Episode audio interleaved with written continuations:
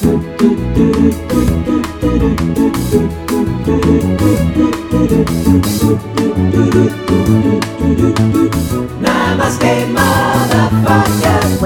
to Namaste Motherfuckers, the only podcast where the worlds of work, comedy, and well being collide. The podcast where the life changing stuff happens. I'm your host, Cally Beaton, this episode is called A Little Bit of Morning. And today's theme is music. Just a very quick thing before we get into it. If you haven't yet subscribed to the podcast on your favourite podcast app, then please do. And while you're there, why not rate, review, and recommend us? It really does help us out a lot. And one other quick thing if you're listening to this on the day it comes out, which is the 1st of June 2023, you'll hear us talking in the chat about me appearing on Countdown's Dictionary Corner, which I absolutely loved. And today is the very last of my five episodes on the show. Hopefully, not last ever, but last of this time. So, check it out on Channel 4. And of course, all the episodes will live on on Channel 4's on demand service for some time to come. Right, that is more than enough self promotion. Let's get into the episode. And the theme is music. US presenter Bill Nye, NYE, not to be confused with British actor Bill Nighy, famously said, Wagner's music is better than it sounds. Inside one of London's only lighthouses, maybe you didn't even know we have lighthouses, a thousand year long piece of music has been playing since the year 2000. It will finish on New Year's Eve 2999. Is that how we'll say that? I guess it is. And it's called Long Player, good name. And you can hear it in the lighthouse at the Trinity Buoy Wharf. One's strongest music related memories are apparently formed around the age of 14. I guess that explains why I secretly like Easy Lover by Phil Collins. The phrase, often a bridesmaid but never a bride, was popularised by a Listerine mouthwash campaign to describe women with bad breath, quoting an earlier music hall song, L.M. Montgomery's Anne of the Island and in 1974, the US National Book Award ceremony was interrupted by a naked streaker, I think they are usually naked, running through the hall and shouting, Read books! Read books! That's got absolutely nothing to do with music, but what a fact. What I might do is put this uh, little microphone in and then see if it does it. That's today's guest, Mark Steel. Fun fact for you from my time at MTV and VH1 in the 2006 fundraiser that VH1 held for Hurricane Katrina, one donor very generously gave $35,000 in return for an hour of 99 Red Balloons being played back to back, which of course the channel honoured. During the rap in Hamilton, Guns and Ships, Lafayette averages 6.3 words a second, making it the fastest paced song in musical theatre. As part of its response to COVID, gyms in Seoul were banned from playing music with a tempo higher than 120 beats per minute. That was so that people wouldn't breathe too fast and spray sweat. This meant that Gangnam Style at 132 beats per minute was officially banned. And finally, the last words Abraham Lincoln would have heard before being assassinated in the theatre came from on stage, and they were, You sockdologizing old man trap. Gosh. Has that has that come up as registered as the, the on the microphone now? Yeah, that's coming through. Mark Steel is an award-winning writer, comedian, and broadcaster. Perhaps best known for his critically acclaimed BBC Radio 4 show, Mark Steel's In Town. Mark presented the BAFTA nominated Mark Steel Lectures for BBC Two and is a regular on BBC One's Have I Got News for You and BBC Radio 4's The News Quiz. He has written several acclaimed books, including Reasons to Be Cheerful and What's Going On, and as a regular broadsheet columnist has been awarded Columnist of the Year. He was adopted at 10 days old and has documented his early life, adoption, and quest to find his birth parents in his hit show turned audiobook, Who Do You Think I Am? Mark is also the host of the hit podcast, What the Fuck is Going On, and is currently touring his show, An Evening and a Little Bit of Morning with Mark Steel, which I can vouch, having seen it, is well worth a ticket. He also performs stand up in French and, as if that's not enough, is an accomplished pianist. Mark and I talked about comedy, music, kids, jokes, nostalgia, South London, showbiz scandals, drugs, Dictionary Corner, Jim will fix it, and last but not least, the incredible story of his adoption and birth parents, which comes in about halfway through our chat. But I started by asking Mark what it's like doing his podcast with his son, fellow stand up Elliot Steel, as a regular guest.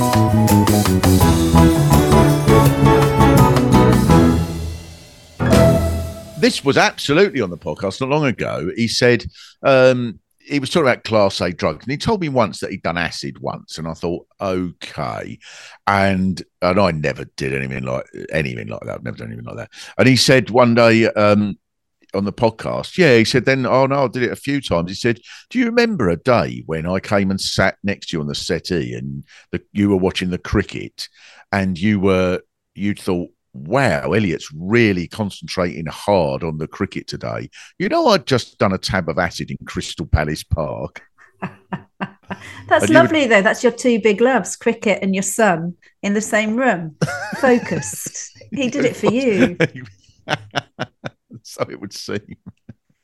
Did you? Um, I mean, I'm sure anyone listening knows that your son is in stand up and a very good stand up to boot. Is it? What's it like then having your your kid in the same business as you?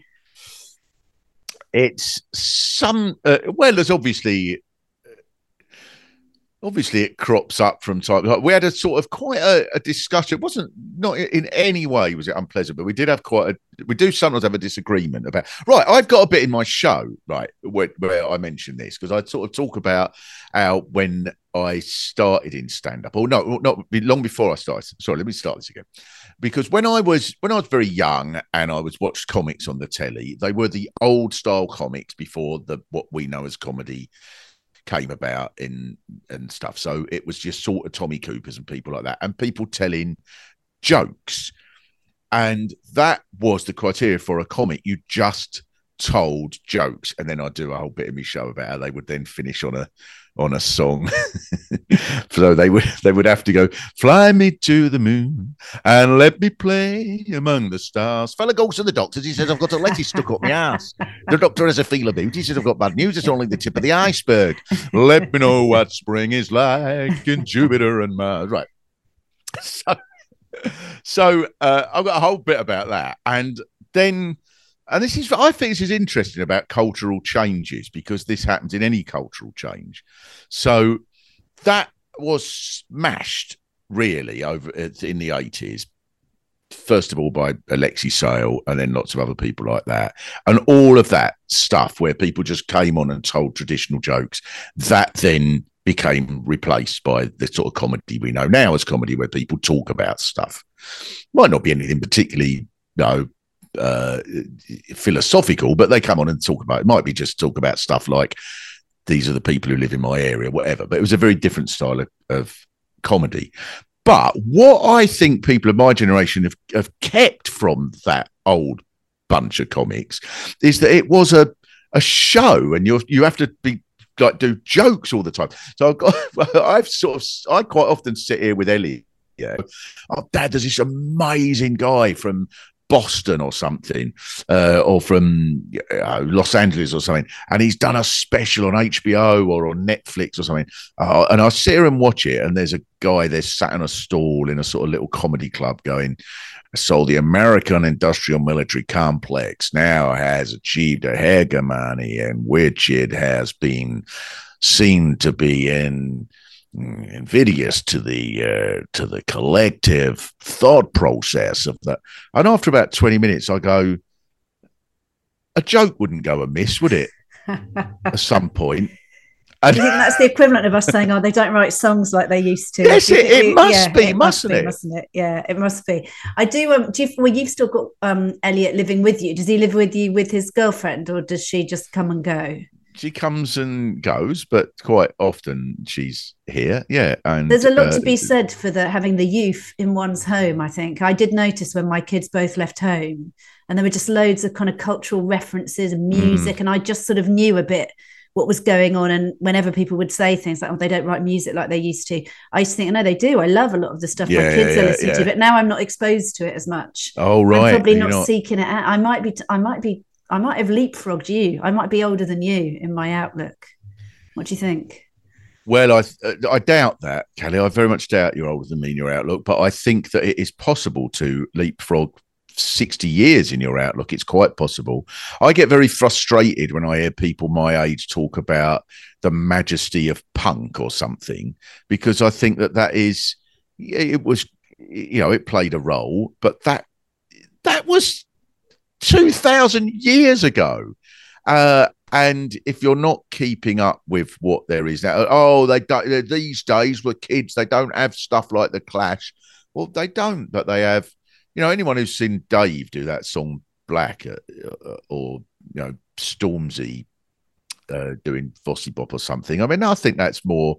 I think it's more rebellious. It's more thoughtful. It's more musical in, in any way than anything, or pretty much anything that that the sort of punk generation revered. And think it- equally good social commentary as well. I was listening to Yeah. Loyle Carner with my daughter in Mallorca last week as we Mhm. jetted around the island. And it's a bit ironic, really. We're hearing about social injustice and we're herring around in a convertible on a girls' holiday. But hey ho, life's full of contradictions. But I did think that lots of the lyrics, lots of his lyrics are amazing, you know, and absolutely as meaningful as anything that we were getting riled up by in the 70s and 80s. Yeah, Loyle Carner's a sweetheart as well, isn't he? I mean, you take you'd you'd be very happy for your your daughter to be going out with Loyle Carner.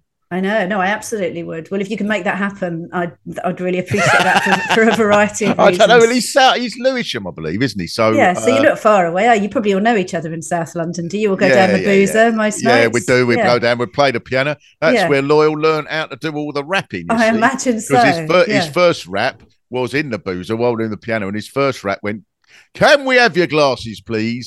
and then he he did lo- various um various rhymes with that. And He's got a whole thing about what he learned at the knee of Mark Steel, which I think is what's put you on the map, isn't it? Yeah, very much so. Yeah, that's why I can walk around. I can go anywhere about South London, all the different bits, all your Wandsworth and your and your Catford. It's seamless, isn't it? Seamless for you. I did. I was. I've said to you before. I think I'm quite um, agnostic about the North London South divide. Unusually, because I did live in South for a while.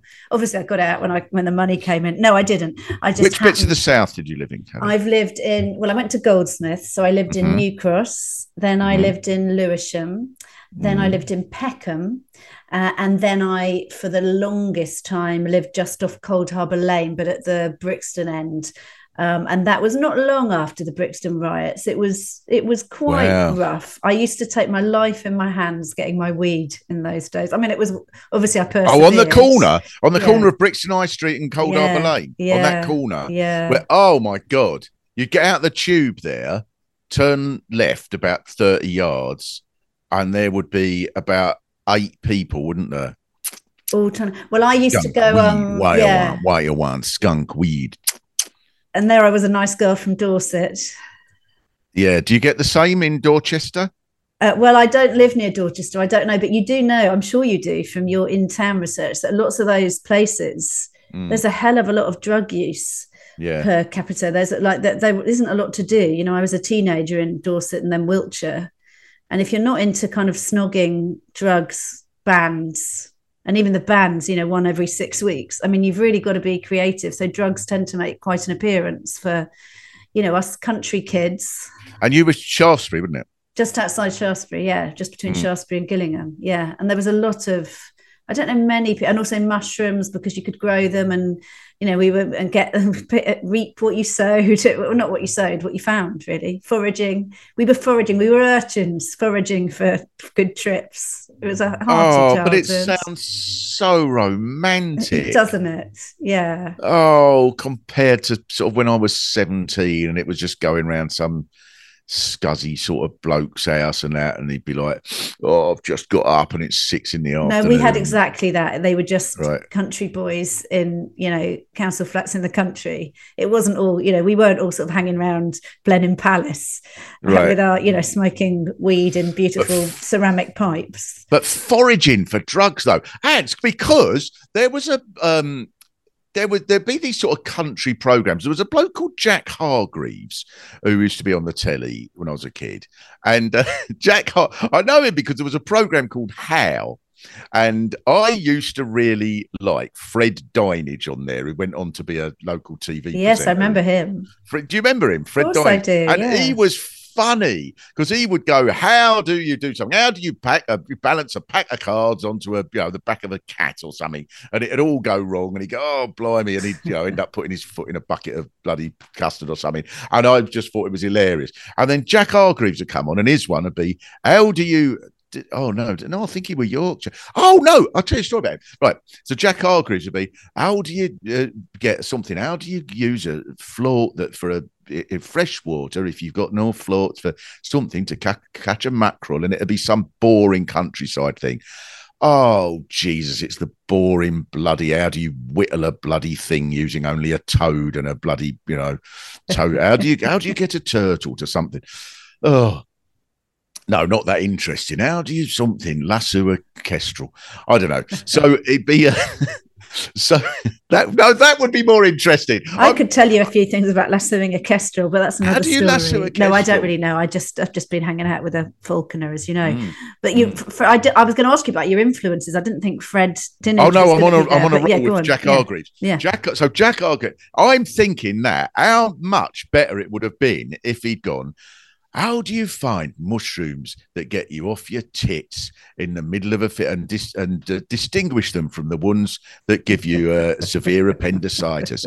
Try and look for these little beauties here. Oh, the li- now don't get the ones with the little blue dots. Just oh, just there we go. Lovely. I'll be I'll be thinking me mother's a pelican before the afternoon's out. That would be so much better. Now, my Jackie Hargreaves story. So the, the guy who should I name him? Yes. So the guy who was I was on a Have I Got News for You a few times, and the guy who was um, producer, a very nice man who himself is from Yorkshire, told me once we got talking about Jack Hargreaves that Jack Hargreaves pretended to be from the countryside in Yorkshire, and he actually wasn't at all. He was from a big town, and it was all made up. He was nothing to do with the countryside.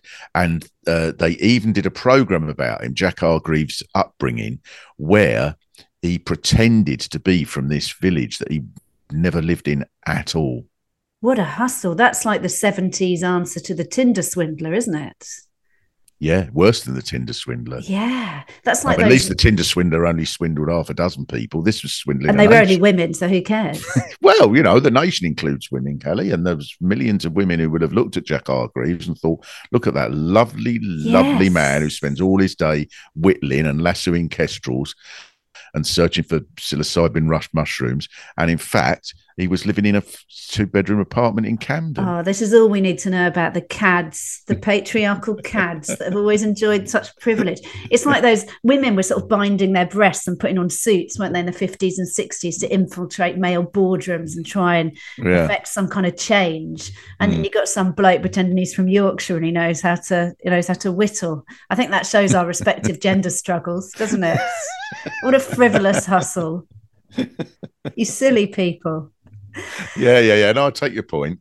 But um, I didn't really mean to come down on all men. But please stay for the rest of the podcast. You're very welcome. We have the odd. Yeah, yeah, yeah. No, I know. I'm right. not saying I'm not saying that you know it, it- that the revelations of Jack Hargreaves amount to anything like a Harvey Weinstein moment, but I think they all add to the general air of deceit that we've been putting up with. Yeah, definitely. I completely agree. And did you um? Well, it's, it's, it was like when we found out about Frank Bough doing coke, wasn't it?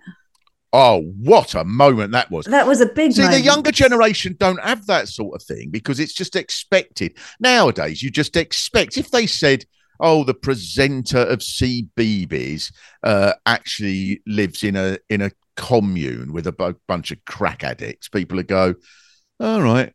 But in those days, you had to be absolutely pristine and Frank Bough was the epitome of 1950s English gentility. And then he turned out to be doing coke with prostitutes who were smearing lipstick over him while he was wearing suspenders. It was a lot to take in, wasn't it? I mean, for him and for us. I'm not sure I've ever got over it. Did he? So I can't. He obviously fell from grace. I think it's fair to say. But did he ever work again after that? I can't remember. Yes, he went on to Sky News, I believe. Whereas Angus Deayton got sort of cancelled for similar, didn't he? Yeah, yeah. He's on the odd thing, isn't he? But yes. It's yeah, yeah, yeah. So it's so yeah, you're right. There is still a uh prurience. Is that a word? Yeah, I think that's a word. Hmm. I think you're probably a better wordsmith than me, so No, I I wouldn't I'd rely say- entirely on my thesaurus brain. But we can I- between us, we'll probably get most of the words. I think prurience, but I might be wrong about that. Prurience might mean a, you know, it might be a particular brand of custard. I don't know.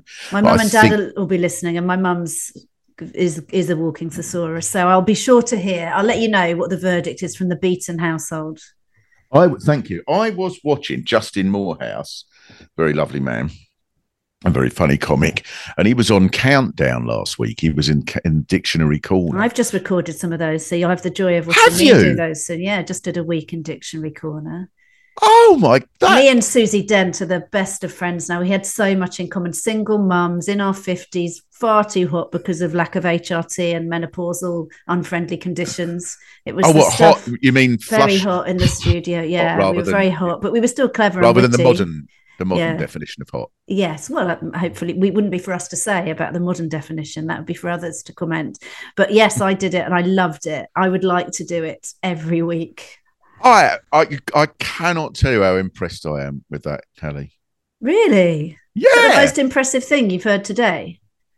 by a, a distance. It's only the morning, though, isn't it? Or just the afternoon? nothing. No one's gonna. That's not. You know, where am I going to go this afternoon? to Hear anything? I don't know. Don't rule it out. Stand open and curious. I think So things could go on from there. But you were saying, I, It's I the day find- as we're recording this on the day of the World Snooker Final, and um, yesterday you'd have been competing with Mark Selby getting a one four seven in the final, but uh, yeah, but today you've absolutely smashed it. amazing. Oh well, that's us done here. I think I feel good now. But I hijacked your story about Justin Moorhouse with a Well, I, egotistical push. See, I, I think, I think that there's something about one of the things about being my age that I think I that I like is that I come from a time when television and travel, for example, just two things off the top of my head, were so impressive. So I remember for if anybody knew anybody who knew anybody who had been on the television when I was a kid, yeah, the town stopped. There was uh, "Ask the Family" by Robert Robin Robert Robertson.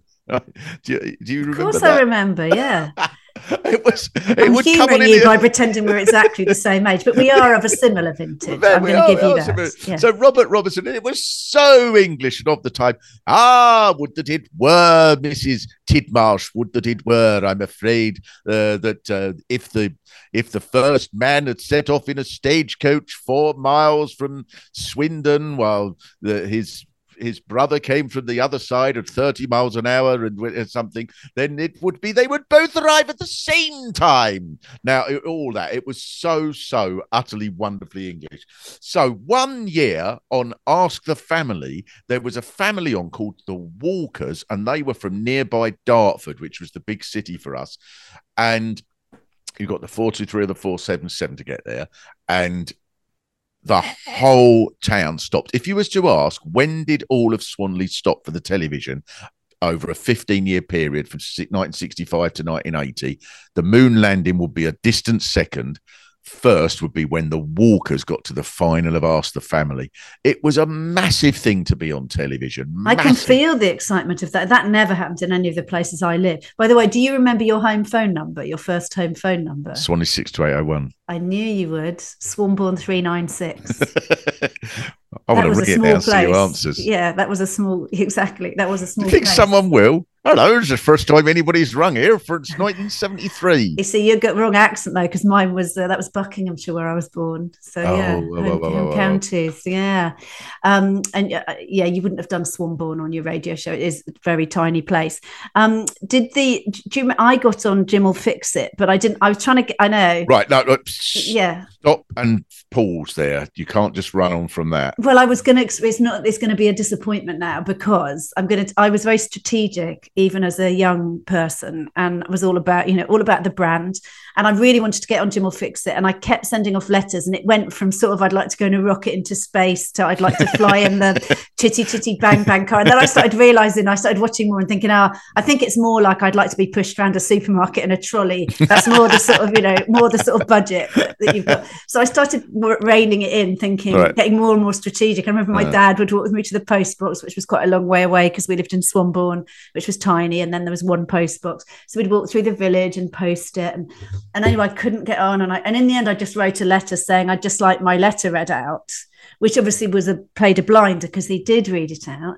But I was gutted at the time. This was about, I don't know, 78, something like that. Right. So I was eight or nine, and I was Mm. so upset that he didn't invite me into the studio to give me a badge. Mm. And of course, now I think the universe was smiling very kindly Mm. on me because I mean I was a very fat, ugly kid. I don't know if you're no, you interested. Stop it. but um, but yeah, Well, I, there you are. You know, that's that's like you know the famous old. There's a famous old Chinese proverb that goes on indefinitely, isn't there? is it about Jimmy Savile? I didn't know they had. Well, it could be written about that very, very incident because the Chinese proverb is that the uh, there is a, a man in a province somewhere in the rural area, and his son uh, falls over and breaks his leg for some reason, and the neighbours all say it's such very, very bad luck that your son has broken his leg, and the Chinese man says well, it's too early to know whether it is bad luck, and the next day.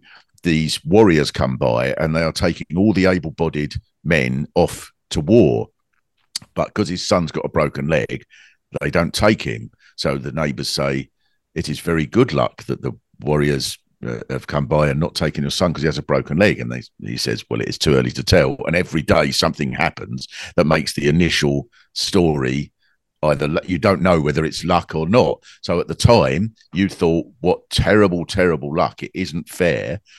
It, but you weren't to know that you were actually dodging one of the 20th century's great bullets. Yeah.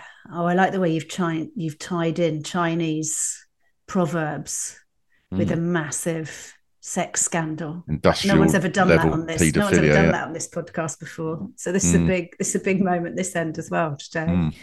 Did you um did you ever get on the telly then when it was not I know you do a fair bit on the telly now, but I mean you would at least you were doing the telly when it was still quite a big thing to do. I feel like I've only just got into doing telly when no one gives a shit and I get more followers from my cat falling off a wall looking at a urban fox that I get from my best bit of live at the Apollo. It's very depressing. Well, that yeah, it's yeah, it's quite sobering, isn't it? It's so so different to how it was. It was so exciting. To being on the telly was such. A, have you been on telly? Was such a massive. I mean, everyone's been on telly now, haven't they?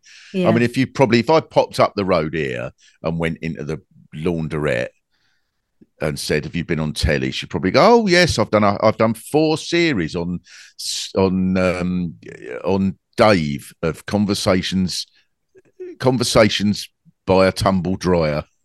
yeah. And she'd probably find it easier to get a Radio 4 show than I'm finding Yeah, it, you to be fair. And now, and now on Radio Four, it's service wash. There with, you go. with yeah. In fact, I might come in with you and see if she wants to Tina double up on a Bradbury proposal. Crystal Palace Laundrette. Hello, dear. Today we're doing all the sheets. I'd listen to that though. I love just people watching. The more, the more there's just an absolutely uncurated way to listen to conversations I'm not supposed to hear, the happier I am. Yes, well, a lot of that's. Uh, I mean, because people say you've heard this, you know, when you do comedy, people go, "Oh, it writes itself," which it rarely does. But sometimes the in-town show writes itself. So uh, uh, this wasn't actually for one of the radio shows, but nonetheless, I just thought this is all I heard, and I've all, I don't have to change any of it. Was Weston-super-Mare on New Year's Day, and two uh, hardly anyone about because New Year's Day in the morning, and there's a news agents and two young women about nineteen and I went in there, and one just said to the other, Then, right on the stroke of midnight, as the fireworks went off, he proposed. I said, "You've got to get divorced first, you fucking muppet." That's brought my chest infection back. That's very good. I do sometimes. It is just sometimes, literally, just copying what people say. Oh, last year we did in the Isles of Scilly. Uh, I didn't actually. Right, so a bloke told me this. Right, the Isles of Scilly, which I loved, and I had uh, about four days out there, and it was just delightful. And um, two thousand people dotted about on five islands, forty miles on a boat from Penzance. So right, proper remote, and the sea dominates. And if the boat doesn't come, then you go without. And the boat doesn't come on a Sunday. It doesn't come all winter, in fact or once a week, I think. But in the uh, even in the summer, on a Sunday doesn't come, so you go without stuff. So there's no Sunday papers. And a bloke told me that he was in the news agent, and there was a holidaymaker in front of him in the news agent, and the holidaymaker said to the news agent, uh, "I'll have a, a daily paper, please." And the news agent went, "Do you want today's or yesterday's?" He said, "Today's." He said, "Well, you'll have to come back tomorrow." I mean, that's that is a perfect joke. Yeah, it's perfect. In real life, isn't it? Yeah, it is perfect. Namaste, motherfuckers. Namaste, motherfuckers. We can't really have a conversation about um, things being diametrically opposed from your childhood and yourself as to who you've become um, without mentioning the revelation about your dad, your mm biological dad, which lots of people will know because um, Who Do You Think I Am was a show, then a radio show, as well as being yeah. a live show. And then it was also, it's also an audio book, isn't it, from it's a couple of years book, ago? Yeah. Mm. So, and we'll put links to all of this. We can't put links to most of what you talked about in the first half of the podcast in because it was things pre dinosaurs, people on television who, yeah. before there were things on YouTube. What about the bit about, so, uh, about crack dealing?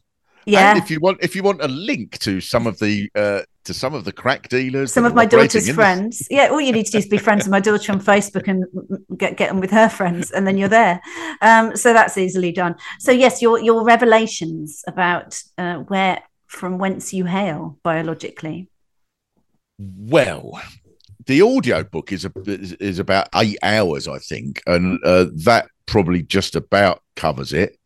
But if I was to say it in a very short sort of uh, version, it, it I was adopted. I knew I was adopted, and uh, I'm very grateful to my parents for not hiding that from me in any way because I think that's what mucks people up in the head when they sort of find out when they're 19 that Uncle Terry is their dad and that Auntie Phyllis is their mum, and they're you know um, that sort of thing. But I always knew I was adopted, I had no great interest in finding out who my natural parents were until I had a son of my own. And it occurred to me that, oh, my natural mum probably does remember having me, doesn't she? and she might want to know, well, you know, she probably doesn't go, did I, did I have a son? She will know.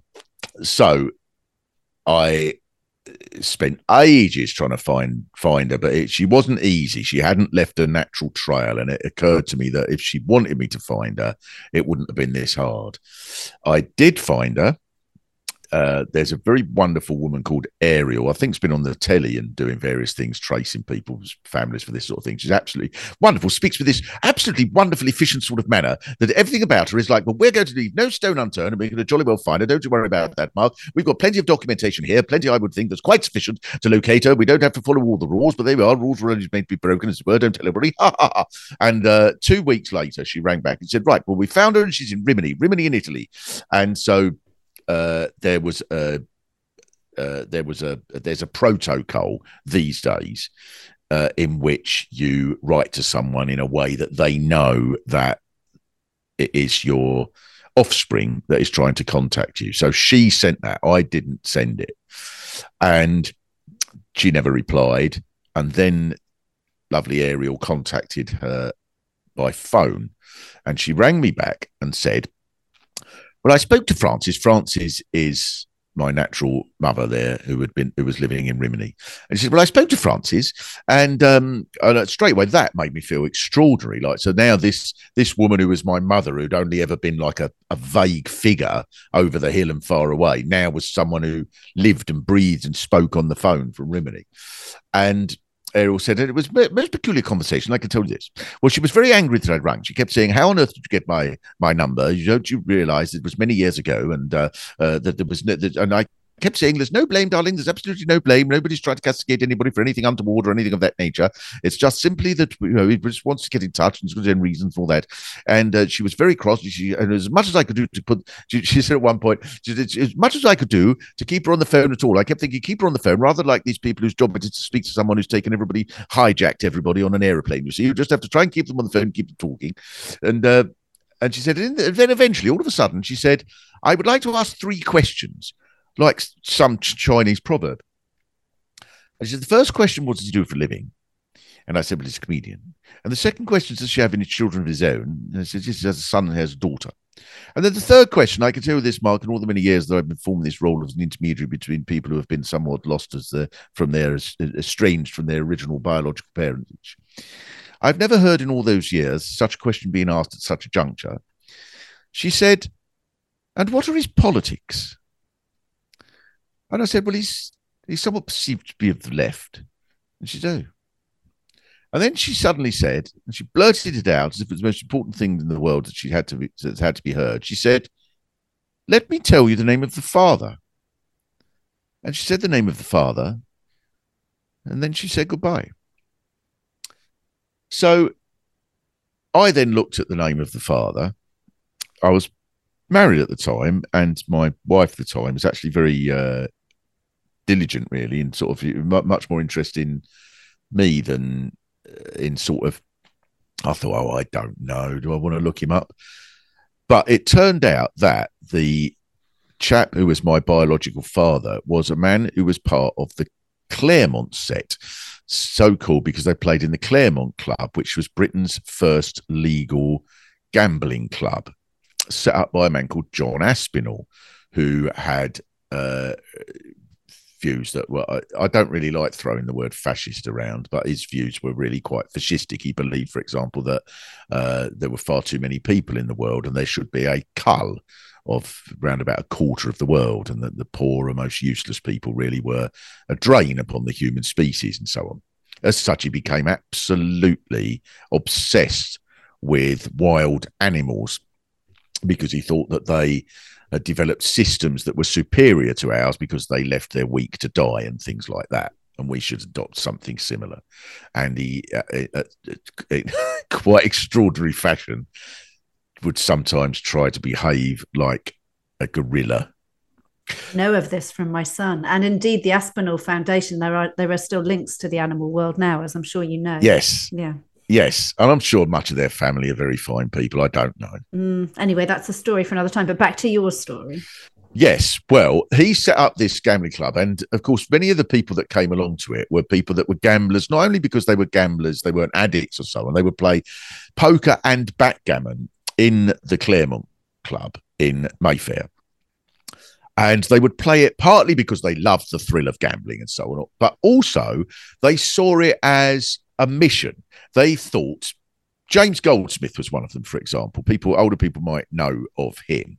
James Goldsmith was this massively wealthy person uh, who believed that Britain had lost its way after the war. We'd given away our empire. We were naturally superior. We really should have fought to maintain this natural order, this sort of order that uh, which Britain was at the top, in which men were dominant and women should be subservient, and it was sort of breaking all the rules and not doing women any favors to give them any power and so on. All of that sort of thing, and uh, they saw themselves as pirates they they would use that word. We are pirates. Britain was became great because the, there were people who just went out and took and proved their dominance and so on. And my natural father was part of that group. Now he his political views would not be the same as mine, but there's no indication that he was amongst the most that that he really was that bothered about the political side of it. He was really, by all accounts, keen on two things: making money and having a laugh. and he sounds like he was very, very funny.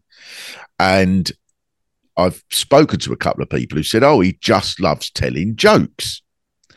Uh, in fact, I have a friend who met Charles Saatchi and mentioned my natural father's name to him, not saying why he was mentioning my natural father's name to him. He knew about my story. And Charles Saatchi said, Oh, yeah, I'll tell you his trouble, always trying to be a comedian. That's interesting, isn't it? Mm. So uh, that was my natural father. He became the world backgammon champion. And he was he wrote a book called Backgammon for Profit. Uh, and it, uh, which of course I've got a copy of. And as a result of that, when I sent off for it on Amazon, I then started getting lots of things saying, as you like this book, you might like these other books about backgammon. And I say in the show, actually, I'm sure there must be someone in their office going, well, his interest in backgammon didn't last long, did it? if algorithms could talk. Yeah, yeah, yeah, yeah. So, um, uh, uh, yeah, so then, and then I met him. I wrote to him. He didn't answer. Uh, and then I thought the bloody pair of them, my parents, they're not Jesus.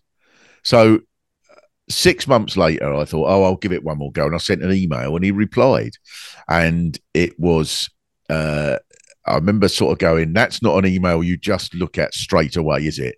Like something from, like a, a thing that comes from Eurostar or Marks and Spencer. What did you call it? What was the title? I can't remember. I think it was I th- I remember taking ages on composing my email to him because I thought I've put this is one of the more peculiar letters, uh, emails that you're ever going to receive. There's no easy way to say this, but I'm your biological son. Uh, and then I think I put because I thought I know he's going to be thinking he wants me money. Yeah. So I put I'm not after anything. I don't think you owe me 140 trips to the seaside or any number of ice creams or anything like that. I just I I was quite careful how I wrote it because I wanted to make it jokey. I, I, didn't want anything off him. I just thought uh, as a um, I put as a backgammon player. I'm sure you'll probably t- you'll probably take quite a quite a while before you make your next move. All that you know. And uh, he wrote me a, an absolutely lovely reply uh, to the email uh, in which he said that he remembered very well my natural mother. He remembered very well her coming to him and saying, I'm pregnant. They just had a fling over a weekend in London. And she she came he, he then arranged his father had connections and he spoke to his father about it and his father gave him some money and arranged for a trip to Harley Street, whereby she could arrange for a termination, even though it was before that was strictly speaking legal.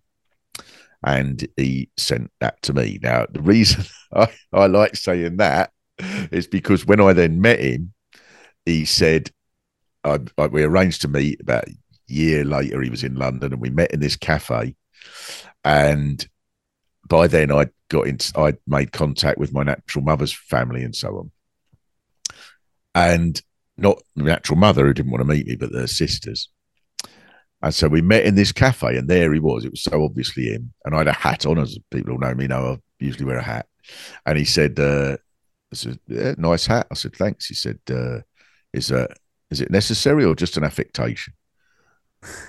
I thought, that's funny. It, no, I'm sorry, I've mucked this up. His very opening line was, he said, I've got a lot of meetings today. This is the most awkward. Excellent. Then he said that about the hat. And he said, like I said, the last I knew, I thought I'd arranged for a termination. And I said, well, I said, I'm in touch with France's family now. So if you like, I could try and arrange for them to give you the money back that they obviously owe you. And, it would went, have been a fair chunk of money too. Yeah, yeah, yeah. And he went, huh? And I said, Joe, it's a better joke than her. And he went, yeah, you're right. And we sat down and I thought, this bloke's funny and I liked him. And uh, um, is oh god, his wife is a socialite who sort of um, was a, a, arranged sort of social evenings with George W. Bush.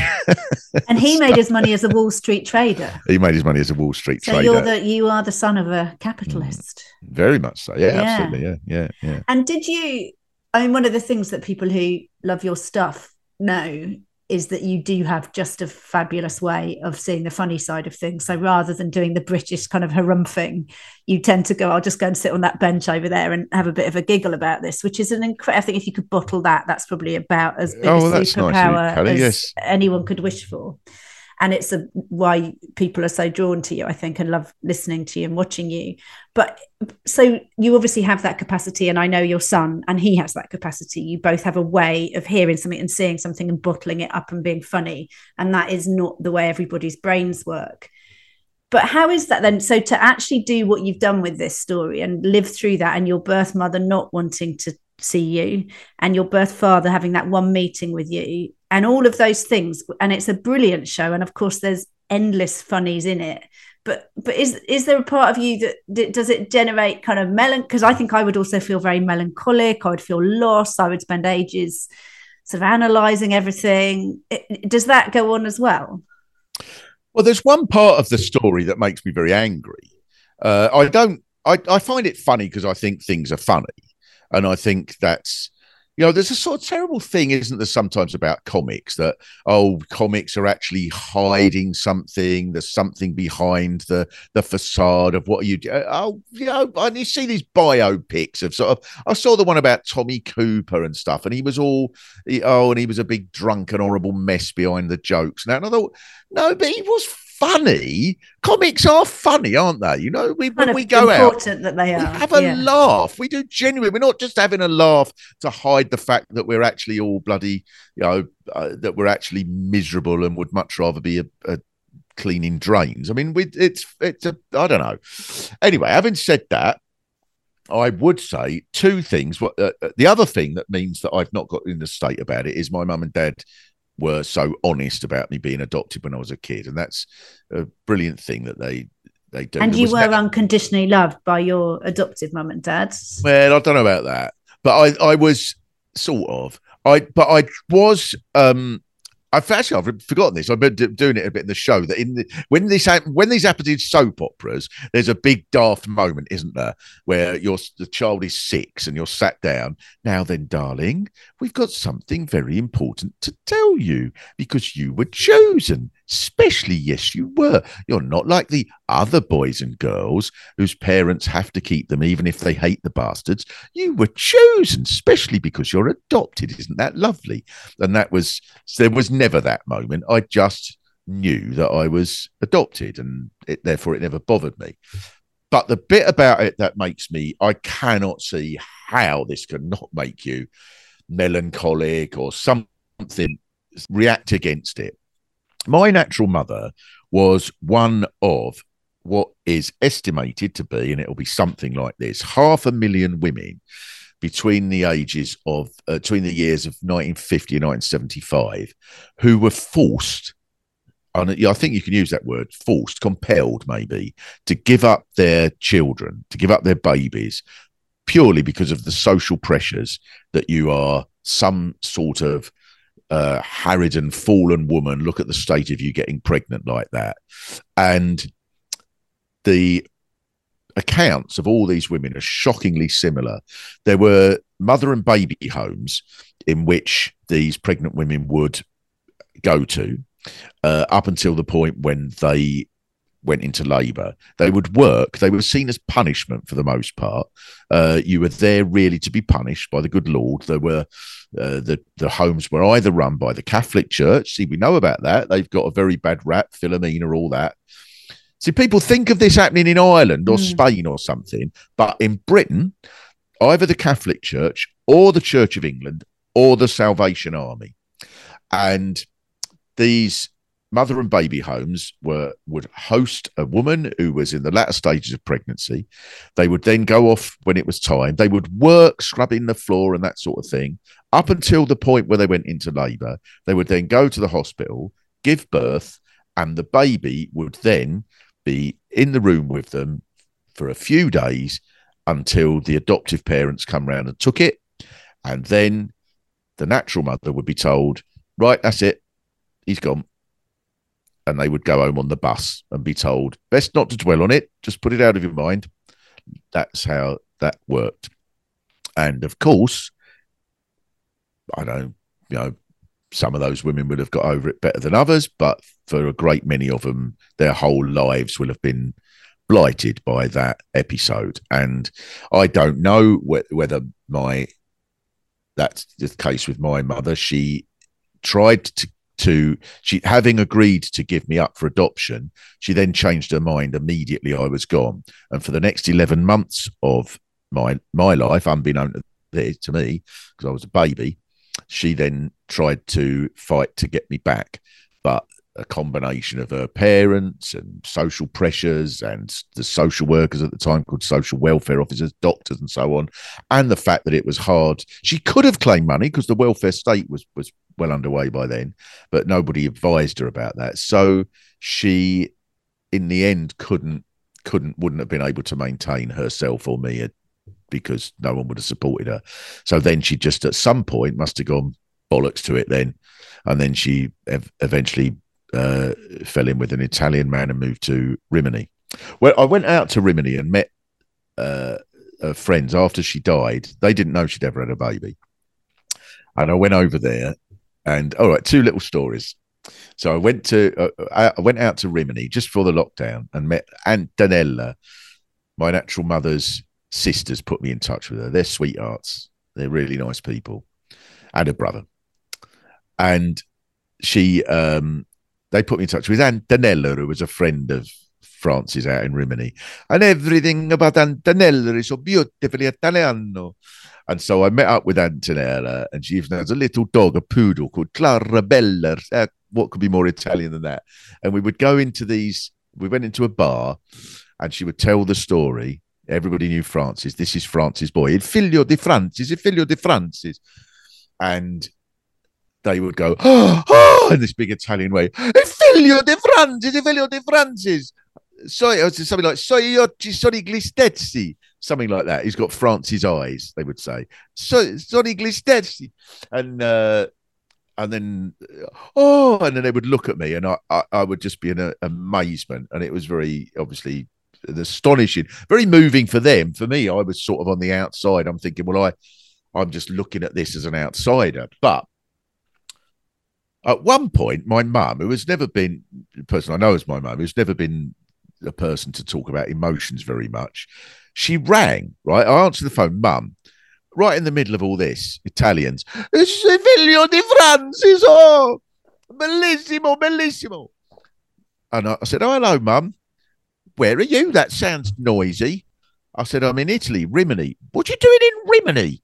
Where's that? Said, Italy. Why? I said, I've come out to all the people who knew Francis. Francis, who's that? Francis, who you adopted me, mum. You remember you adopted me, or Francis? Oh yeah, Francis. I said, yeah. Well, I'm in Rimini where she moved to, and I'm with like all loads of people who she knew. And she went, "What's the weather like?" You're right. Sometimes comedy does write itself.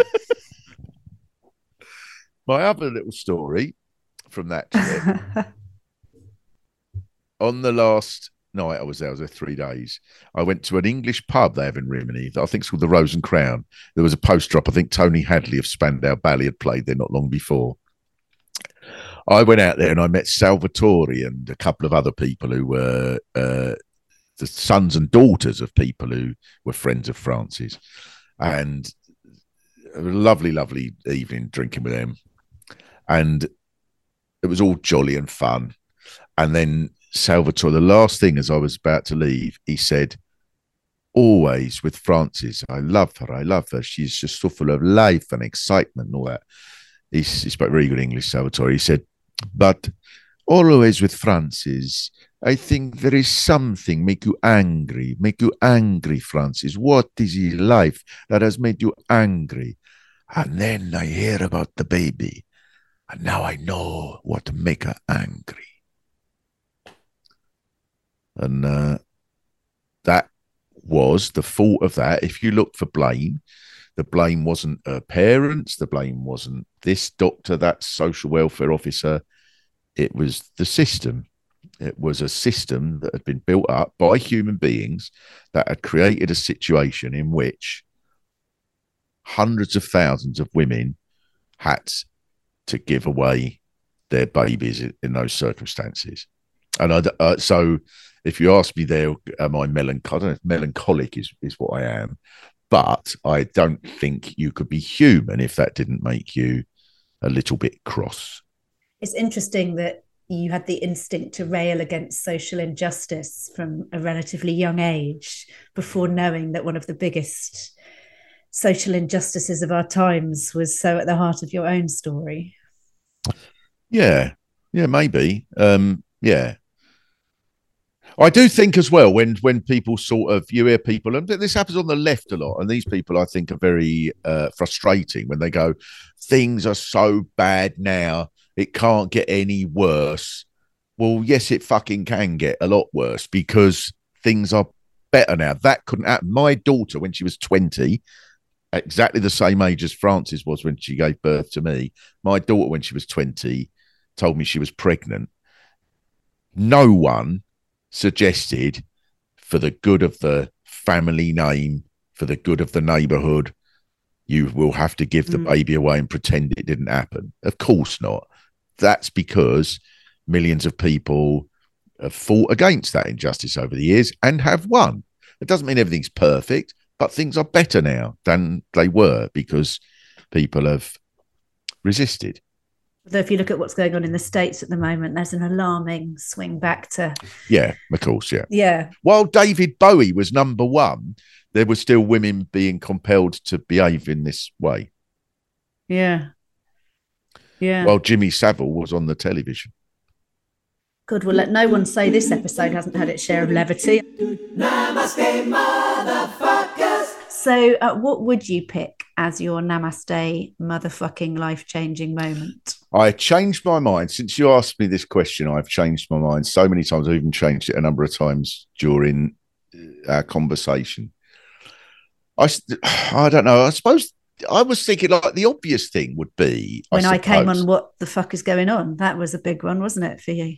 That was a very big moment. Yeah, but you may choose another. I've got two left. Good. Another one was, um, I suppose I was about 21. I'd heard about the comedy store. I'd gone and seen a show at the comedy store. I didn't quite know what was getting going on with it. I thought it was seedy but exciting. It was famously in a room that was above a strip club uh, in Dean Street you got a lift and went up like an old fashioned lift, like you would imagine from Dickens days. And I asked if I could be put down as having an open spot. These days there'd be a huge, great queue for it, but not then. And I I did these awful, awful, appalling poems. And uh, I went back a couple of weeks later, completely on my own. I was living in a squat at the time, and I just went up there, went in, did me five minutes, and it's got a few laughs, I suppose. And I felt like I was the king of the world. And I thought at that moment, I'm going to be able to do this. When if I look back on it now, it was probably absolute rubbish of the worst order. But at that moment, I thought I I I'm going to be uh, all right doing this.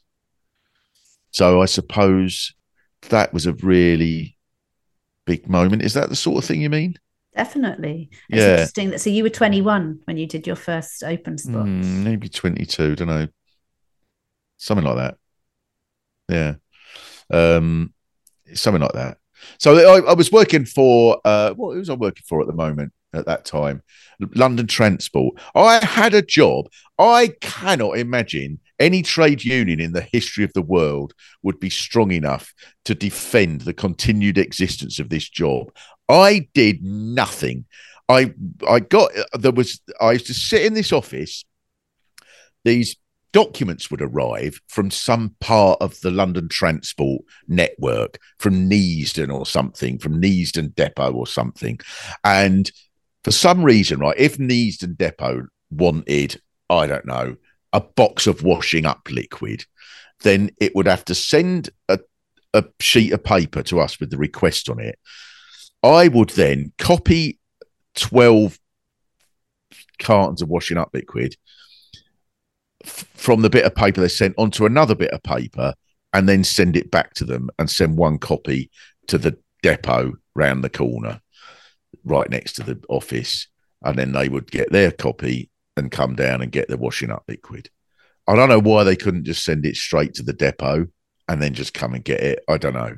But that was my job. So so pointless boring and meaningless.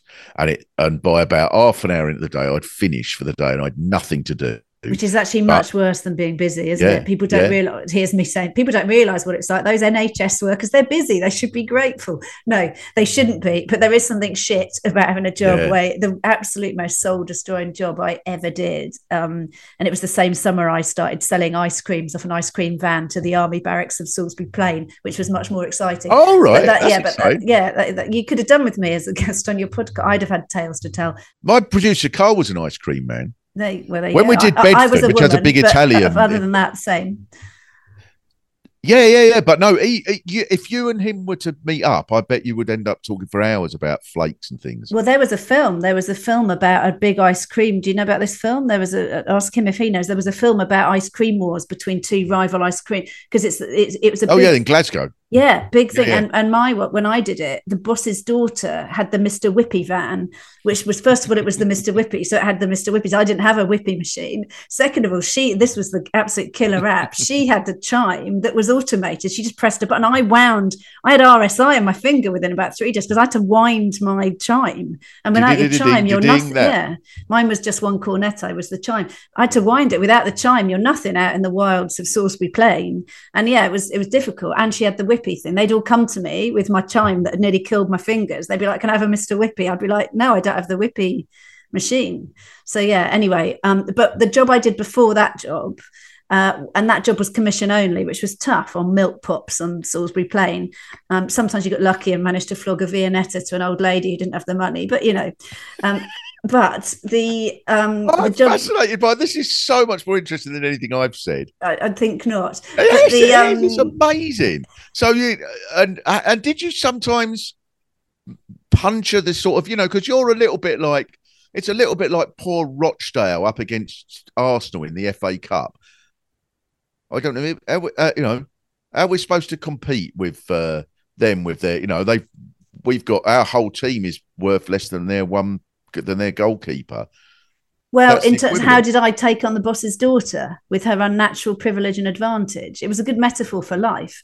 I just Hmm. found a workaround, and they get they would give you a route, but it was pre sat nav, um, and so you sort of knew your route. And it was quite if you fucked up, it was you were like out on a tank track in the arse end of nowhere. Yeah, you didn't want to get this wrong, as I discovered when I ended up. I actually capsized one of the, one of them in a on a Ah! tank on a tank track um, in the middle of nowhere. So I know that. Oh my god, an upside down ice cream van. like- yeah, like- and that like were not upside down on its side. And then a tank came by about an hour later and they just put me back up. They'd seen it all before, I think. They just put it back the right way up, helped me off the tank track, and I gave them a milk pop and we went about our respective days.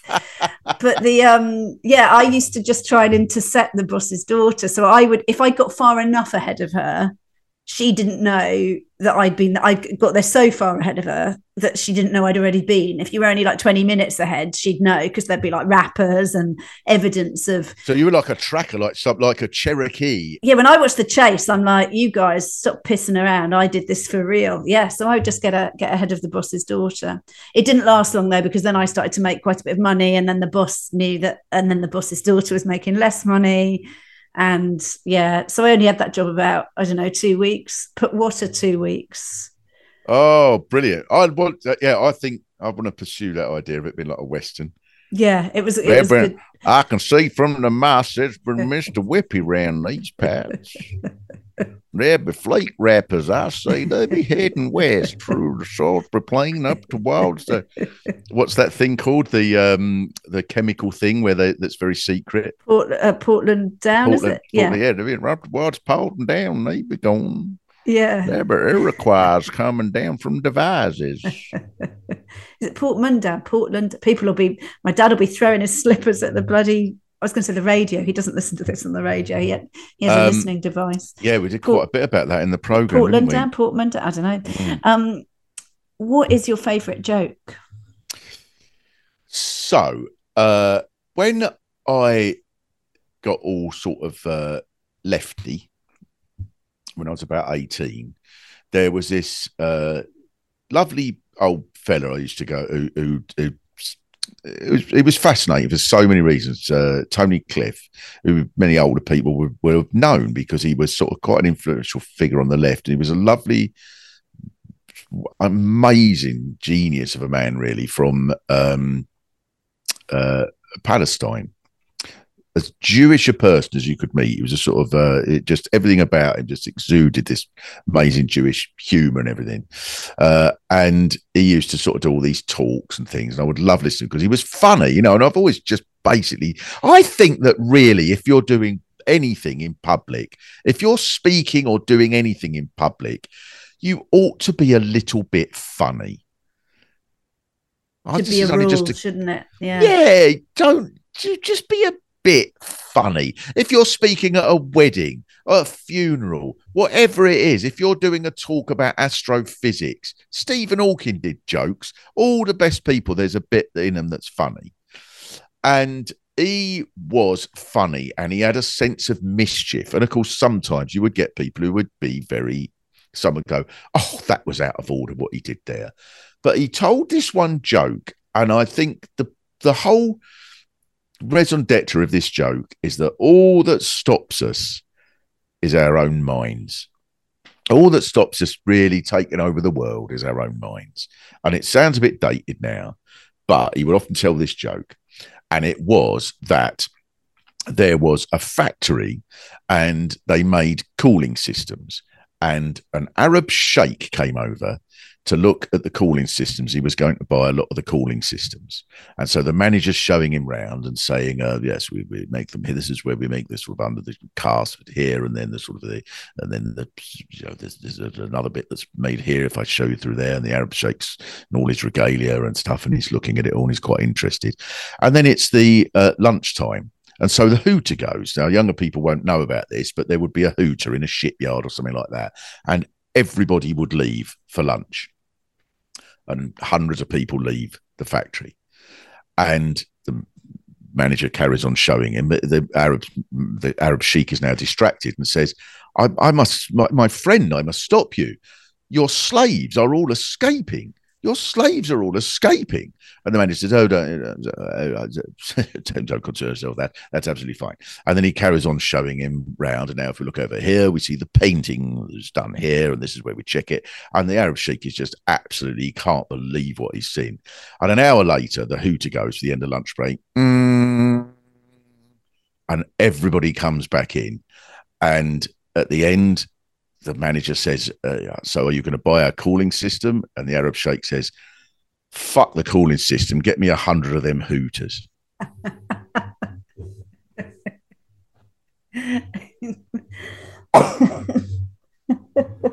I love it. All that stops you is your own mind. Yeah. That's my favourite joke.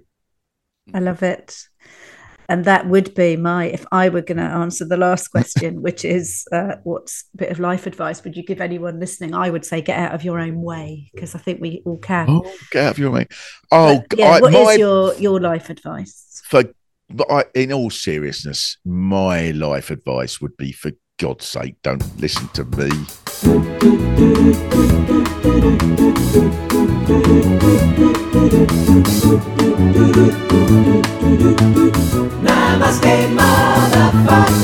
that was Mark Steel. We've put links to Mark's tour, podcast, and audiobook, Who Do You Think I Am, in the show notes and he's doing Hackney Empire if you're in London, I believe, next week. You'll be able to check that out. I think there's a couple of seats left for that. And that is it for this week. Thank you so, so much for listening. Please do remember to keep rating, reviewing, subscribing. You know what you're doing. And we will be back in your feed next Thursday, as always, when I will be talking to behavioural scientist Dr. Grace Lordan. You know, I think if we think about happiness, you usually are trying to get more pleasure, more purpose, and ideally you get a balance of both. Namaste Motherfuckers was written and presented by me, Cally Beaton, and produced by Mike Hanson and Kourosh Adhamy for Pod People Productions, with music by Jake Yapp. I'm Cally Beaton. Until next time, motherfuckers.